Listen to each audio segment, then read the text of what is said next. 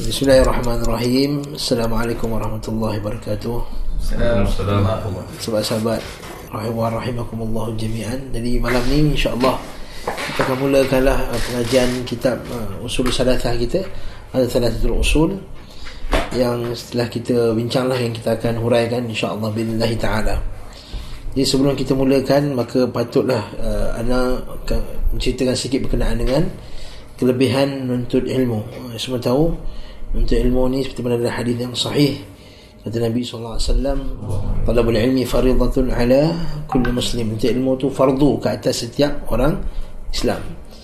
Dan ilmu yang dimasukkan di sini adalah ilmu ilmu syara' ilmu di sini yang dimasukkan di sini adalah ilmu syara' sebab itulah kata Nabi SAW dalam hadis yang sahih juga orang yang Allah Ta'ala bagi dia kefahaman agama ni tanda Allah Ta'ala sayang kat kita kalau Allah Ta'ala bagi dia kefahaman agama Itu pasti Allah Ta'ala sayang kat dia. Dan faham agama ni bukan maksudnya Mesti dia ada PhD Mesti dia ada master Mesti dia ada sijil yang besar-besar Tidak. Jadi maksudkan di sini ialah dia faham Apa yang Allah Ta'ala nak Dia faham. Dia faham apa yang Allah Ta'ala nak dia lakukan. Dia faham apa yang Allah Ta'ala perintahkan Dan apa yang Allah Ta'ala larang. Ini sangat hadis yang biasa kita dengar dan mungkin tuan-tuan semua pernah kita semua pernah dengar iaitu hadis Nabi SAW dia kata man yuridillahu bihi khairan yufaqihu fid din. Man yuridillahu bihi khairan. Man itu syartiyah jumlah syartiyah. Man siapa? Yuridillah. Asalnya yuridu tapi bila jadi syartiyah jadi jazam jadi yuridillah. Man yuridillahu bihi khairan tak nak kebaikan pada yufaqihu fi din Allah Ta'ala bagi dia faqih. Faqih fiqh ni maksudnya kefahaman terhadap terhadap agama. Apatah lagi ilmu yang kita nak belajar ni ilmu berkenaan dengan akidah hak Allah subhanahu wa ta'ala. Ada orang belajar undang-undang selama berapa tahun? Saya ambil degree law. Apa 4 tahun? Degree law dia ambil master lagi. Budak jadi lawyer dia kena ambil pula apa ha, ambil bar pula. Ha, dia kena pula. Nak jadi hakim lagi tahun-tahun ni. Untuk apa? Untuk untuk menjaga hak hak manusia tu tak? Apa, apa tu jalan-jalan undang supaya hak antara manusia tu terjaga. Ilmu yang kita belajar ni itu kita usul serasah ni bukan akidah. Itu hak Allah subhanahu wa ta'ala. Mana lagi besar? Mana lagi agung? Hak Allah ke hak manusia? Allah lagi agung. Jadi sepatutnya tenaga itu dan kesungguhan itu diberikan untuk mengaji berkenaan dengan hak Allah Subhanahu Wa Taala. Apa dalil bahawa mengaji akidah itu hak Allah? Ha, balik. Ha, biasa kita dengar hadis ni.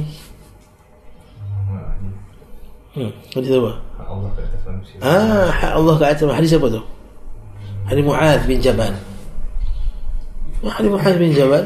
Kuntu radifan Nabi sallallahu alaihi wasallam Al-Himar Satu hari aku jadi Aku jadi pembonceng Nabi SAW Di atas seekor Kedai Himar Kedai. Lalu Nabi kata apa? Ya Dia kata Ya Dia kata Wahai Mu'ad Lepas tu apa, apa jawab Mu'ad Labbaika wa sa'daika ya Rasulullah. Aku sawat serunmu Dengan penuh rasa Lapang nada ya Rasulullah. Dan Nabi diam. Nabi teruskan lagi perjalanan dengan Di atas kedai tadi Kata, Ya Mu'ad Nabi kata Nabi Mu'ad kata Labbaika Wa sa'adaika ya Rasulullah. Ha, Itu maksudnya Labbaika maksudnya apa? Aku sawat seruanmu ya. Sampai kali ketiga barulah Nabi kata Ya Mu'ad Dia kata Labbaika ya Rasulullah Wa sa'adaika Atadri ma haqqullahi ala ibadi Wa haqqul ibadi ala Allah? Kamu tahu tak apakah hak Allah ke atas hamba ni? Maksudnya apa yang Allah tuntut daripada kita? Wa haqqul ibadi ala Allah dan hak apa yang dituntut daripada Allah Taala. Apa jawab apa jawab Muaz? Allah wa Rasulullah alam. Allah Rasulnya lebih mengetahui. Haqqullah yang al ibad an ya'buduhu wa la yushriku bihi syai'a. Iaitu hak Allah yang Allah tuntut daripada hamba-Nya adalah dia menyembah hamba itu menyembah dia dan tidak mensyirikkannya dengan sesuatu pun. Wa haqqul ibadi 'ala Allah. Dan hak hamba pula yang dituntut daripada Allah Taala apa dia?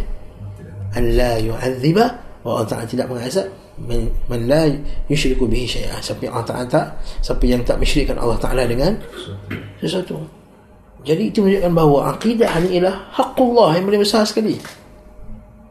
Maka lebih layaklah kita semua sebagai hamba-hambanya mempelajari tentang akidah.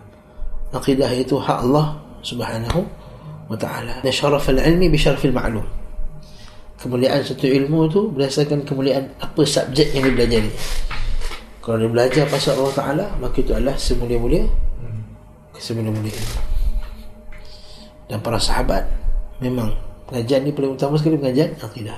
Berdasarkan hadis Jabir oleh Ibn Majah dan lain-lain. Dia kata kunna fitian hazawirah. Kami dulu pemuda yang bersemangat nak mengaji ni tapi kami dulu kunna nata'allam al-iman, kunna nata'allam al-iman qabla an nata'allam al-Quran. Kami belajar iman belajar akidah dulu qabla an nata'allam al-Quran. ثم نتعلم القرآن فازددنا الإيمان به. Bila kami belajar Al-Quran, kami bertambah-tambah lagi iman kita kepada Allah Subhanahu wa taala. Jadi, nampak tak? Pengajian akidah tu nombor nombor satu sekali.